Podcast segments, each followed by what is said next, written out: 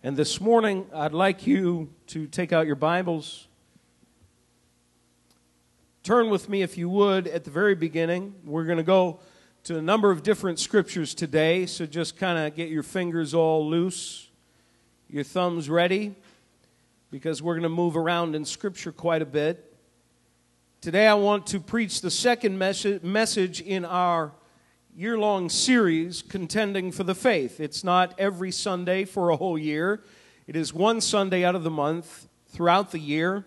Uh, the and it's uh, the last message that we dealt with dealt with the inspired word of god because in the end that is the basis for everything else that we come to and will deal with if we don't believe the bible is the inspired word of god then what I present to you today is pointless. What I say means nothing because it's all based on how we view this book. Is it God's word or isn't it? Do we find in it the truth? Is it the truth? Or do we find in it just a bunch of good moral stories, some things and teachings to help us live?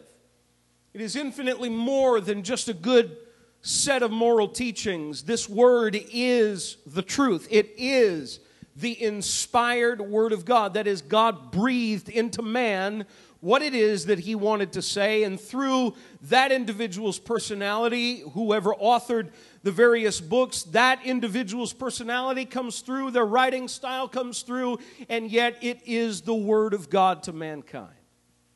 So we start there and we spring from that and we come to the second message one true God.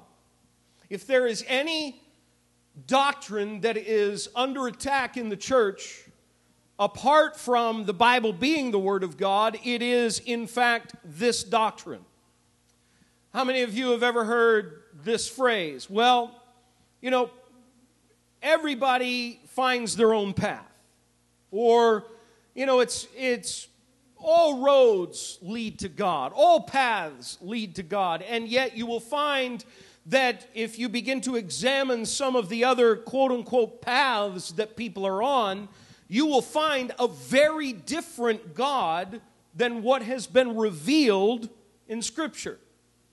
You will find an angry God. You will find a God who is all about judgment and not about mercy, not about love uh, but very much about dominating. God is certainly supreme, He is over all, He is above all, and yet we find from the very beginning the love of God coming out. We're going to see that in a moment. But in 1 Corinthians chapter 8, Paul states something that is essential, something very important for all of us to remember and to understand, and it is this in verse 6. 1 Corinthians chapter 8 and verse 6. The Bible says, Yet for us there is but one God, the Father, from whom all things came and for whom we live. And there is but one Lord, Jesus Christ through whom all things came, and through whom we live. Paul says something so essential there is but one God. God spoke to Israel uh, through Moses and said, Hear, O Israel, the Lord your God is one. Not several different gods, not many different paths, there is but one God. You say, well, this is headed in a very narrow direction. Yes, in fact, the Bible lets us know, and Jesus says these words He says, those who are walking on this path are going down a narrow road. Narrow is the way that leads to life, and few there are that find it, and broad is the way that leads to destruction. So we have to recognize today there is but one true God. I can't think for a minute of, of how it's been over the years that you, you begin to realize how many people seek to attack this concept, this idea. And yet, all of a sudden, when you find in their, their anger and their bitterness, they will, with their cursing, somehow bring the name of God into it. Or in hours of, of tribulation and difficulty and problems, all of a sudden everybody's crying out to God. I remember very vividly after 9 11 how churches were packed. All of a sudden, as, as we faced a national crisis, as we faced something on American soil that we'd never ever faced before with the terrorist attack that took place in New York City, you, you look back at what took place and you realize the after effects was everybody rushed to God for a short period of time.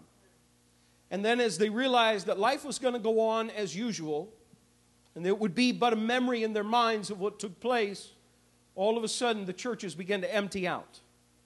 Now people didn't really feel they needed God anymore.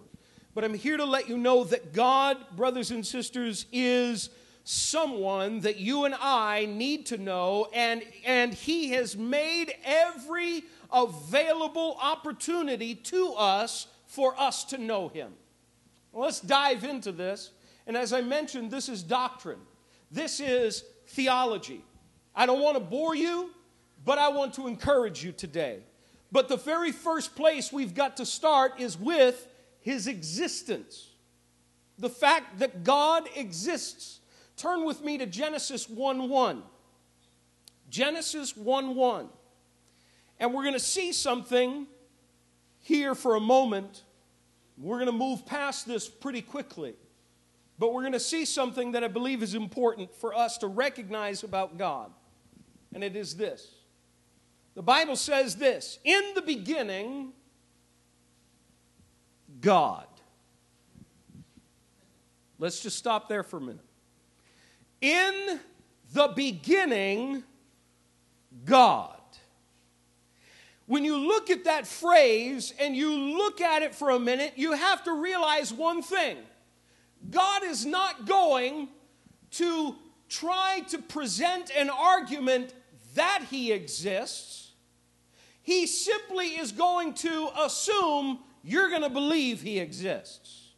It, God doesn't start out by saying, now, God, I, God is, you know, is here, I'm here, and I'm going to prove to you through this, this, this, and this that I exist. I want you to know and I want you to believe it. No, it just simply says, in the beginning, and then it goes on to say, God created the heavens and the earth.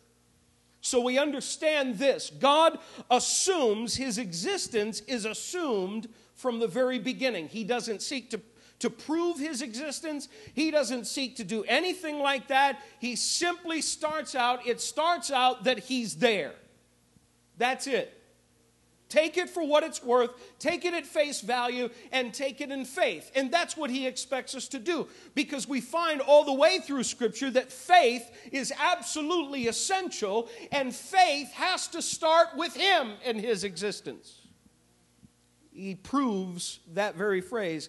And you don't need to turn there, but John 1 1, let me read it to you. If you have a pen, just write it down in conjunction with this.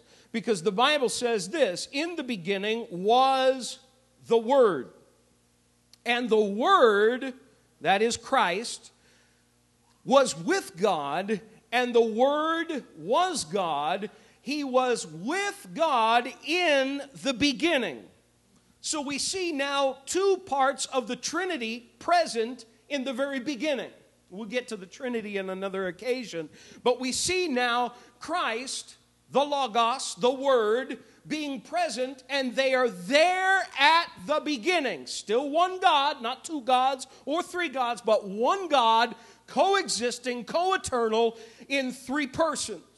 And there at the beginning. So it's assumed in Scripture that you're going to believe that He exists.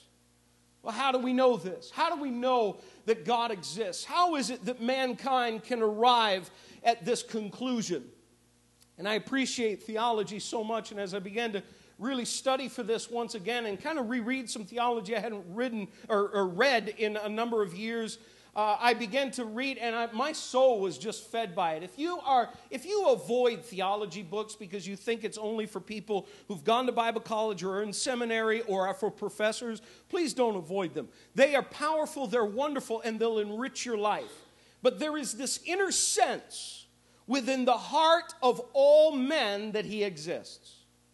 I want you to think about this for a minute. There is an inner sense within the heart of mankind that God exists. You say, well, do we really believe that? Can we really find it in Scripture? Go to Romans chapter 1. We're going to park there just for a minute.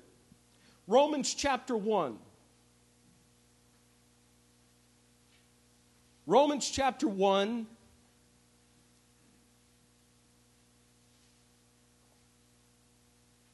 And the Bible says this in verse 21.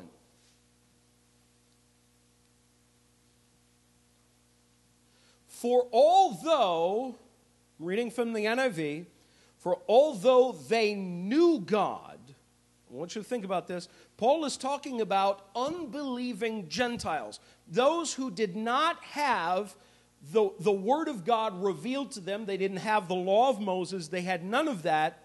These are, as he is referring to this group of people as he goes down through Romans chapter 1, he is referring to unbelieving Gentiles. The Bible says this although they knew God, they neither glorified him as God nor gave thanks to him, but their thinking became futile and their foolish hearts were darkened. Notice where he starts. They knew God not in the sense of having a relationship, but knew that he existed, that there was a God there, that there was someone there that was above them, that was over them, and that ruled over all. There was this sense that there was one who was greater than they.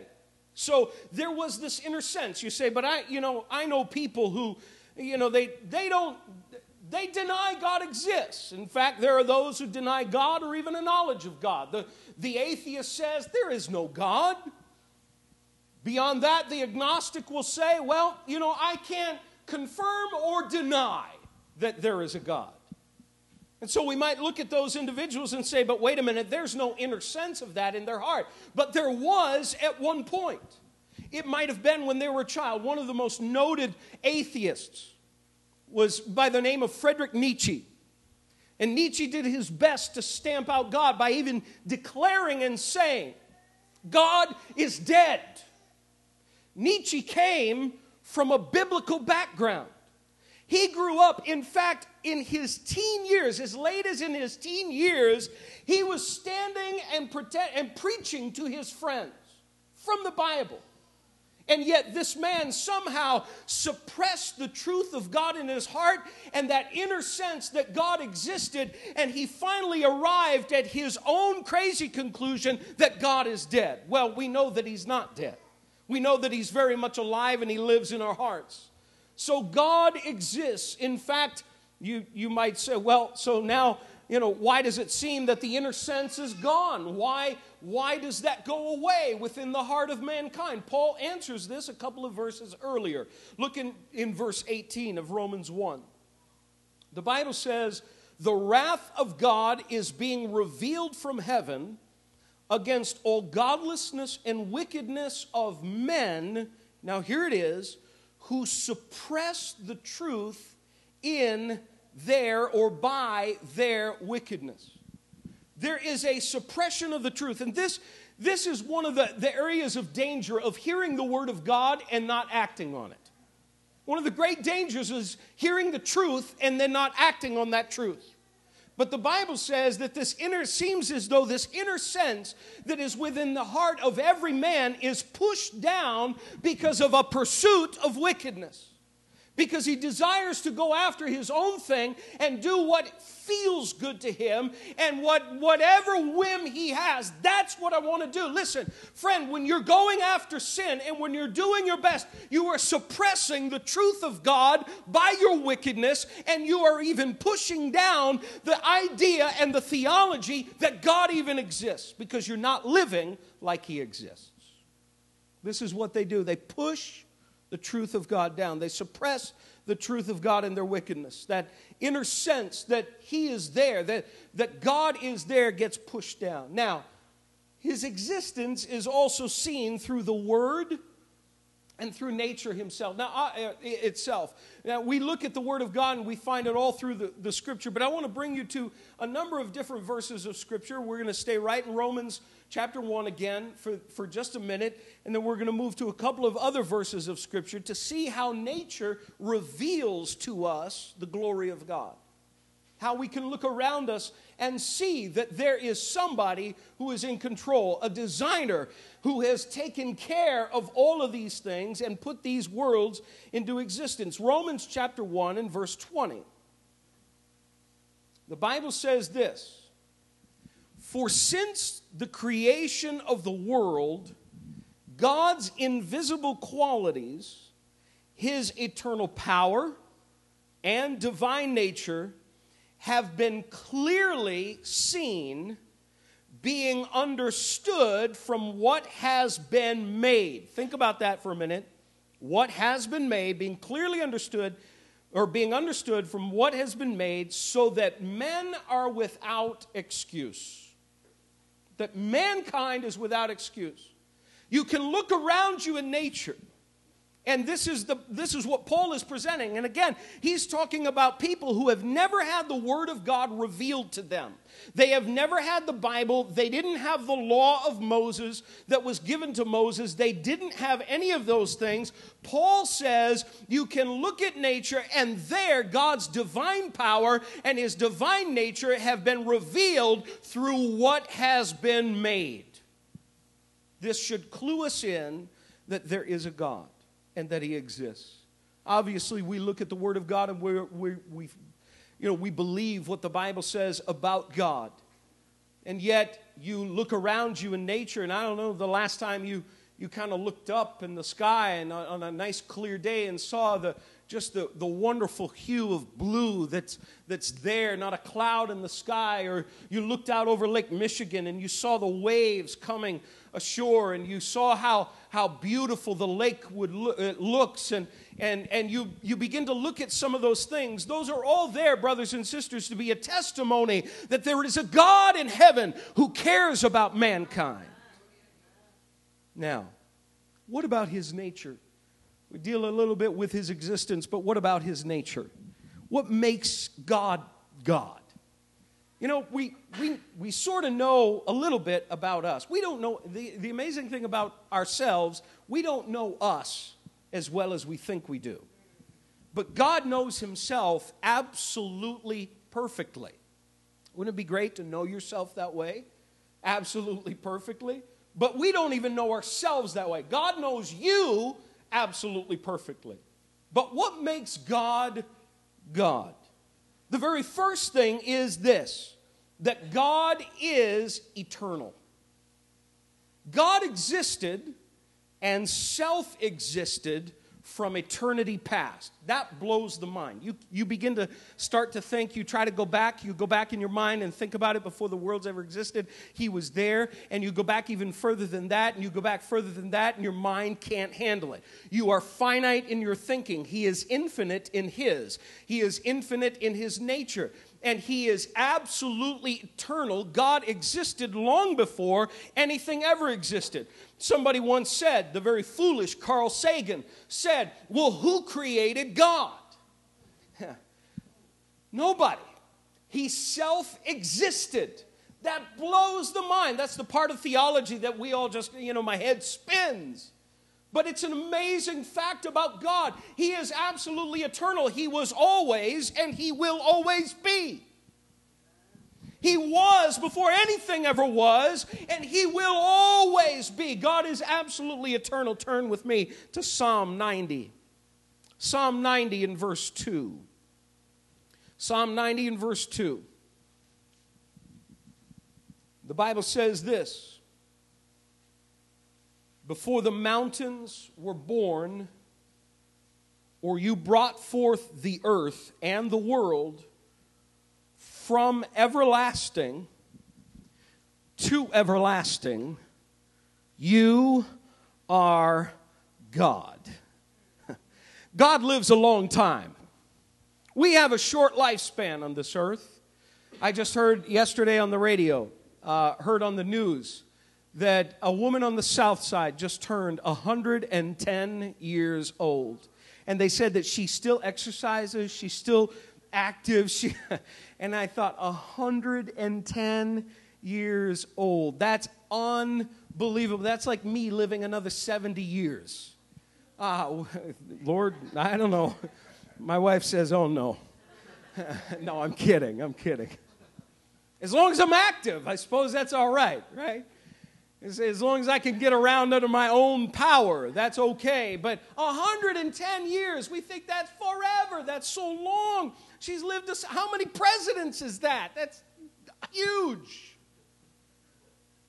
God always was. And God always will be. It is from everlasting to everlasting. You and I have this little blip in, on the map, just a little speck of time by comparison to what God has. Listen, brothers and sisters, I would rather trust in an eternal God than a finite man who can somehow think he is big enough and proud enough and smart enough to figure it all out without God. God is eternal. He is incomprehensible. That does not mean that you cannot know God, but you cannot know everything about God. Everything that you need to know, He has revealed to us in His Word. Before the law came, before there was anything, God still revealed himself to mankind. Abraham even lived long before the law ever showed up. The law being essentially what we have in the first five books of the Bible. Before any of that was ever written, Abraham was offering sacrifices to God and obeying the voice of God. He knew God. But, brothers and sisters, we cannot know everything about Him, but everything that God wants you to know to not just mentally ascend to Him and mentally agree that He's around and that He exists has been revealed, but it goes beyond that. It is for you to be related to Him, to come into a relationship with Him. He has revealed Himself for you. This is a wonderful mercy of God. You see, when the Bible says, in the beginning, God, that very phrase shows his great love for mankind. We, he is incomprehensible, he is omnipresent. Turn with me to Psalm 139. Psalm 139. He is omnipresent. What does that mean? Well, it just simply means that God is present everywhere at once. Wouldn't that be great for those of you who have too much to do? you know, you could be home making dinner at the same time as you're out working, earning money. You know, you could be home taking a nap at the same I, I you know, I don't know how it works. All I know is he is everywhere present at one time. The Bible says this, Psalm 139, verses 7 to 10. Where can I go from your spirit? Where can I flee from your presence? If I go up to the heavens, you're there. If I make my bed in the depths, you are there. If I rise on the wings of the dawn, if I settle on the far side of the sea, even there your hand will guide me and your right hand hold me fast. David recognized as he was penning this psalm that God didn't matter where he was, didn't matter what he was doing, God is there. You say, well, that's a little scary. Is it? It's only scary if you're not living right. It's an encouragement for those who say, God, in this moment, in this dark hour, in this troubling situation, I need you. And He says, I'm right here. I'm right here to help you. I'm right here to encourage you. Listen, wherever you might go, don't think that you're out from under the cover uh, or out uh, uh, under some kind of cover uh, that God can't see you. That somehow, you know, there's this little little covering that's put over you as you kind of hide in the darkness to do whatever it is that you do. You need to know that God is there, and people might not be there, but God is there. He's present. He doesn't miss anything, but He also doesn't miss the pain and the struggle and the hours of questioning, not really knowing what's going on. He is omnipresent. He is omnipotent. What does that simply? That just means he's all powerful. He can do anything. Turn with me to Jeremiah 32. Jeremiah 32 and verse 17. He is all powerful. And yet, in the exercise of that power, he never violates any of the perfections of his nature. The exercise of that power will never be shown to abuse any of the perfections of his nature. The Bible says this Jeremiah 32 and verse 17 says, Ah, sovereign Lord, you made the heavens and the earth by your great power and outstretched arm. Nothing is too hard for you. For you and me? Oh, absolutely. There's a whole lot that's too hard for us. We have so many questions. We don't know how to deal with things. And many times we feel like we don't have the power to handle things. We don't have the ability to somehow overcome. But I'm here to let you know that there is somebody who is on your side today. Somebody who says, I have all power and I can help you and I can give you what you need to be able to make it through. He will always come to your aid with his almighty power. He is omnipotent, He is omniscient. He is omniscient. What does that mean? It means that God knows everything. He knows everything. God is absolutely infinite in His knowledge. He knows Himself and all things perfectly from eternity. Think about that for a minute. Everything that ever was, everything that ever is and will be, He knows it already. He's got knowledge of it. He understands what will take place. He knows everything about everything, including himself and including you. He knows the very depths of your heart. He knows what's going on in the inside of you. Isaiah 46 and verse 10. Isaiah 46 and verse 10. Just turn with me there if you would. Isaiah 46 and verse 10. The Bible says this I make known the end from the beginning. From ancient times, what is still to come. I say, My purpose will stand, and I will do all that I please. I love the last part of that. First part of that lends itself to knowing that God knows everything. The last part of that says his purpose is going to stand, that he will rule over all, and that he will do all that he pleases, and he will be the winner in the end. And there is one final thing that makes God God, absolutely God, that is apart from or other than us, and it is this that he is unchangeable. You ever think about why in this life we change or try to change? Why is it? It is because we are not perfect. We have to change. Change is absolutely going to happen. We change because we have to. Now, there are times where people change for the worse. That's not good. God will never change for the worse because he cannot do worse. He cannot do bad. He cannot do evil. He will not change to somehow do, do things that are evil and that are wrong or that are worse than. But God neither changes for the better because you cannot improve perfection. He is absolutely perfect.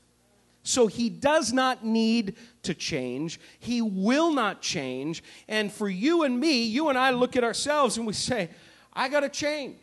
There has to be some kind of change. And maybe over the last year or two years or whatever, you've changed for the worse. Maybe things have gotten bad. Things have, have not gone the way that they were supposed to. And you say to yourself, I got to change. Why? Because we are not perfect.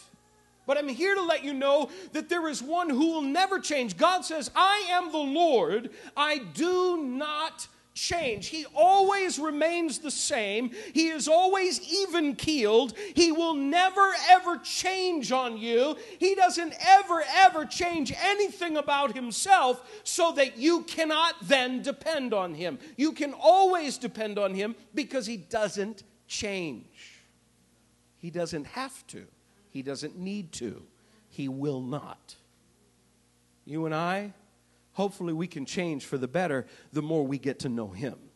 The more we get to know Jesus, the more we get His life down in us, the more we yield to Him, we can change for the better and be more like Christ. That is, Paul says these words until Christ is formed in us.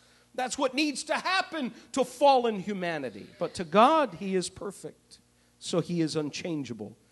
There are just three things that I want to point out. There are more about His his nature that can come to you. All of the things that I presented to you are things that are, are that only God possesses. These are only things that God possesses. He is omnipresent, He is omnipotent, He is omniscient, He is unchangeable. But he, I want to give you just three things that you can have. It's what in theology they call the communicable attributes. It's a communicable. Please help me with that.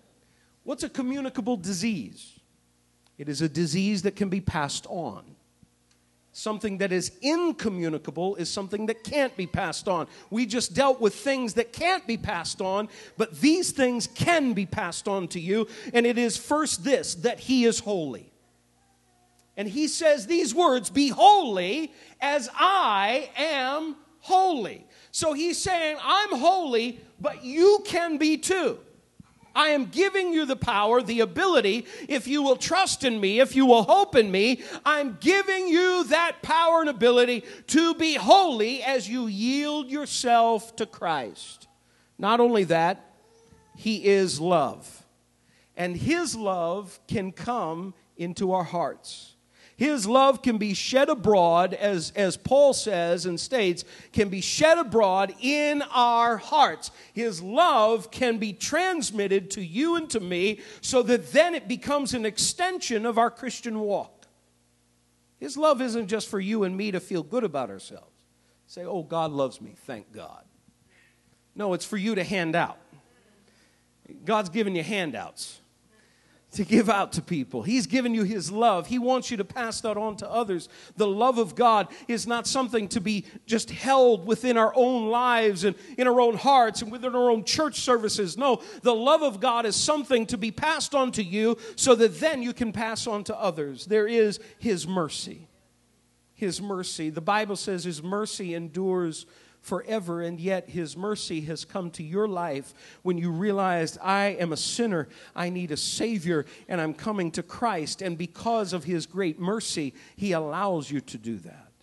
You can come into the very presence of God because of His great grace and His great mercy. Those are just three. We could talk about His faithfulness. We could talk about His truth. We could talk about all of those things, that God is those things. And those are all things that can come to our lives and help us to live the way God wants us to. But I want to end with this His actions or His acts. His actions. From the very beginning of the Bible and all throughout Scripture, we see that God is an active God. We read the verse earlier, and I'm going to read it again, but in the beginning, God created. His activity started there, at least that we could see, that we could understand. God created. And we have to believe that He is the Creator God. In fact, it all begins there. Our faith has to go back to creation. If, as a Christian, you profess to be a Christian and yet somehow you're swallowing the lie of evolution, then I'm here to let you know you are missing an important part of faith. Because if we don't believe in creation, then here's what's going to happen. We are essentially saying, God, you're a liar. And liars can't be trusted. So either we believe in the Word of God and we believe what God has to say, or we are abandoning the faith. Brothers and sisters, this is what this whole series is about contending for the faith, to uphold it, and to, when we have to, engage not in a physical warfare, not in a fight with others, but we have to uphold the banner of truth of the Word of God high so that the world can understand that God has declared that He is the creator of all. In the beginning, God created. We absolutely have to believe Our faith, our Christian faith, you might not think it. And I think, well, my Christian faith is based on, you know, faith in what Jesus did on the cross. Yes, it is. But how do we arrive at that conclusion? We start at the beginning. The beginning says, in the, God, in the beginning, God created. Our faith has to start there. It's an amazing thing how scientists will stand and so authoritatively state what is still theory, even to them, and yet they state it with such confidence and authority. It's evolution, folks. But then you got the other scientific crowd standing there saying, no, not evolution, Big Bang. I have yet to see an explosion that created absolute order. Haven't you? Explosions don't create order. They don't create laws that then are able to sustain. Scientific laws, laws of physics, all of those things. God is the creator, folks. We need to go to God. You say, but scientists, I'm sorry, scientists are finite. Did we, were we not here just a moment ago when we understood that the Bible says He was from everlasting to everlasting? He knows everything that there is to know. God is the one who knows all of that.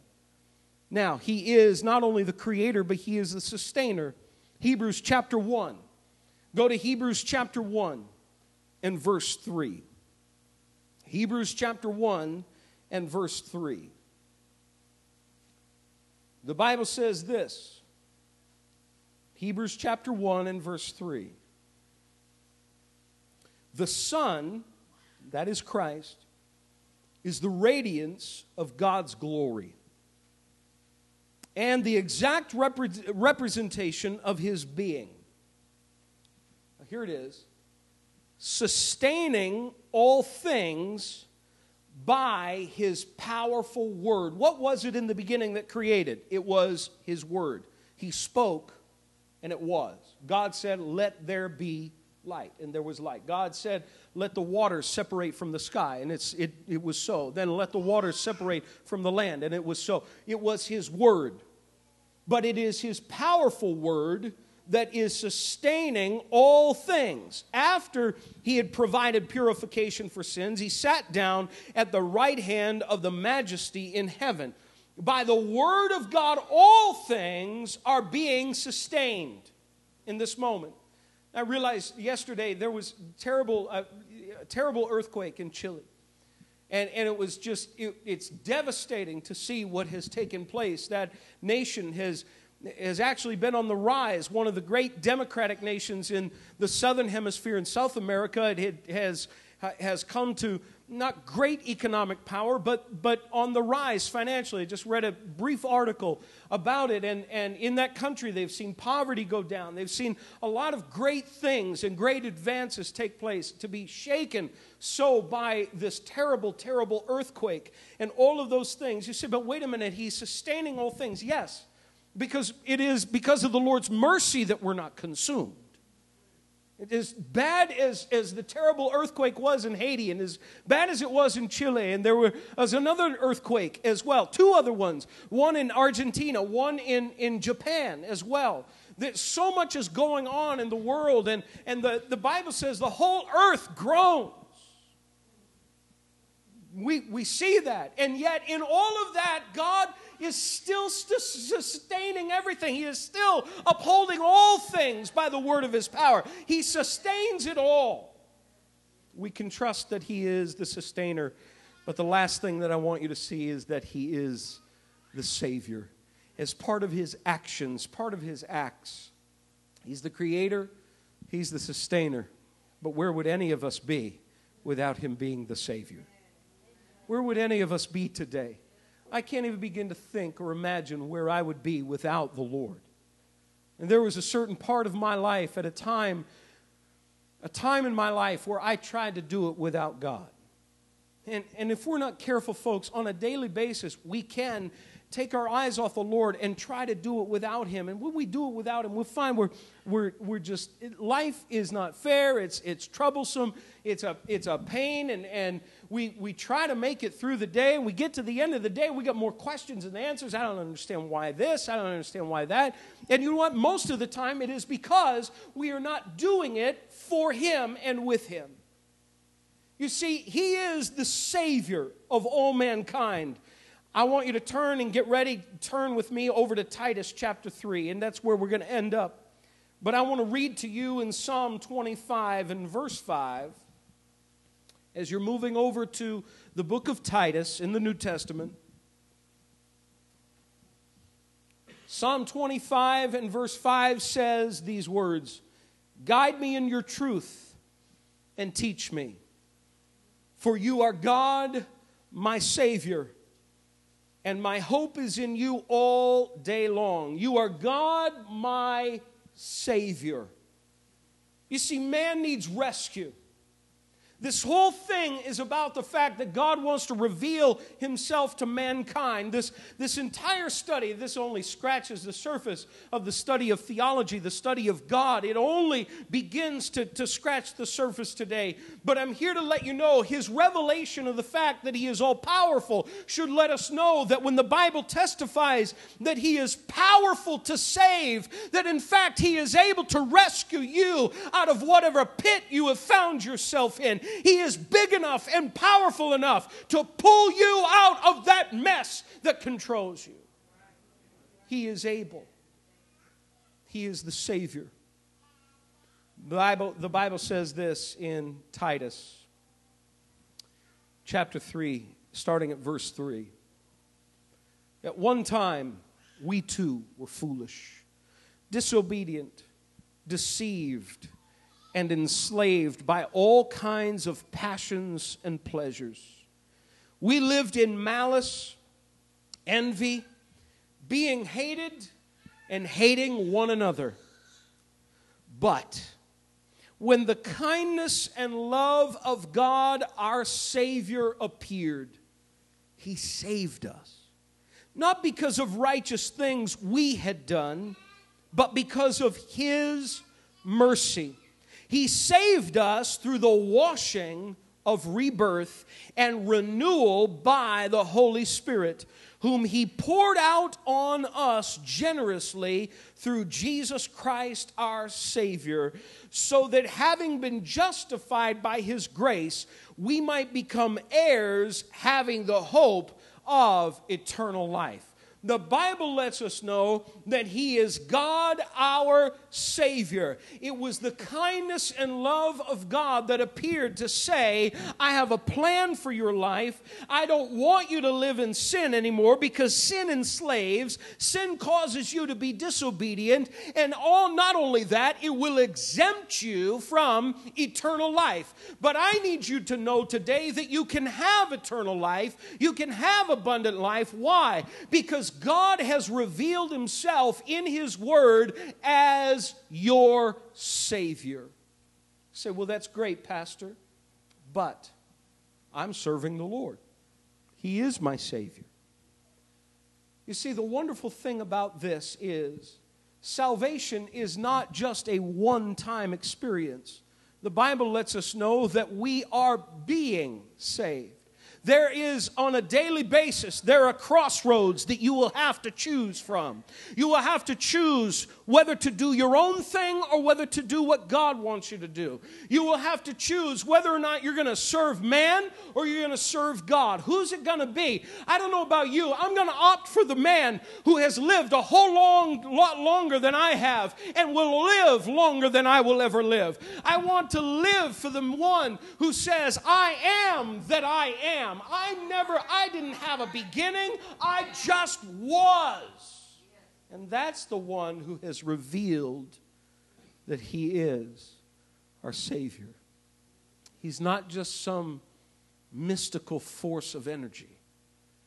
He's not some, you know, weird kind of Eastern mysticism energy that's out there that you got to sort of get in touch with as you empty your mind. Be careful about anything that instructs you to empty your mind.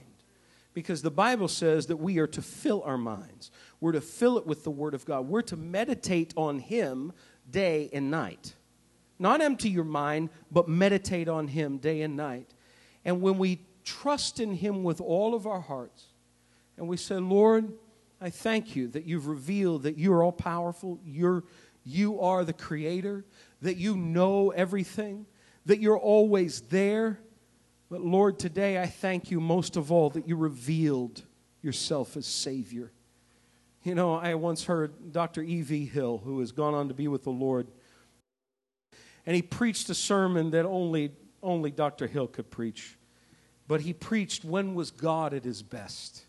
And he went through, he swept through Scripture, starting with creation, asking, Was God at his best when he spoke the worlds into existence? And, and, every, and, and you, if any of you ever heard him preach, you know you know he had us on the edge of our seats. And and we get to the end of the creation scene and he'd say was that when god was at his best? And almost everybody was saying yes and amen as, as best they could there. And saying yes and amen i'm sorry. Uh, yes and amen and and and we were on the edge of our seats. And he said no that's not when god was at his best. But then he got to the part where he talked about how it was that he came to Christ and how Jesus saved him from sin. And he says that is when God was at his best. All of the things we see in Scripture are so wonderful and powerful. And yet, brothers and sisters, the fact that God is your Savior lets me know that God is the one true God. The fact that He has delivered you from sin and brought you out of a mess of sin and out and set your feet on a solid rock to stay, as the psalmist says, I'm here to let you know, brothers and sisters, that is when God was at His best. God was able to do that for you and for me, and He is certainly able to do it for others as well. Yes, we can start in creation. We've got to believe that He was the Creator, but in the end, if we don't believe He was the the Savior that we have missed the whole point of the revelation from the very beginning. We've missed it. If He didn't love you today, there would be no Bible, there would be no revelation of His nature, of His character, there would be no revelation of His activity but he has revealed himself to us because he desires to have a relationship with us on an ongoing basis. See, the, the relationship doesn't end when you give your heart to Jesus. That's the beginning. You know, that's when it starts. And I'm here to let you know that that revelation that He has given to us is so that you and I can have an intimate closeness with Him. He doesn't want you to leave this building today without having that. Like every head bowed, every eye closed.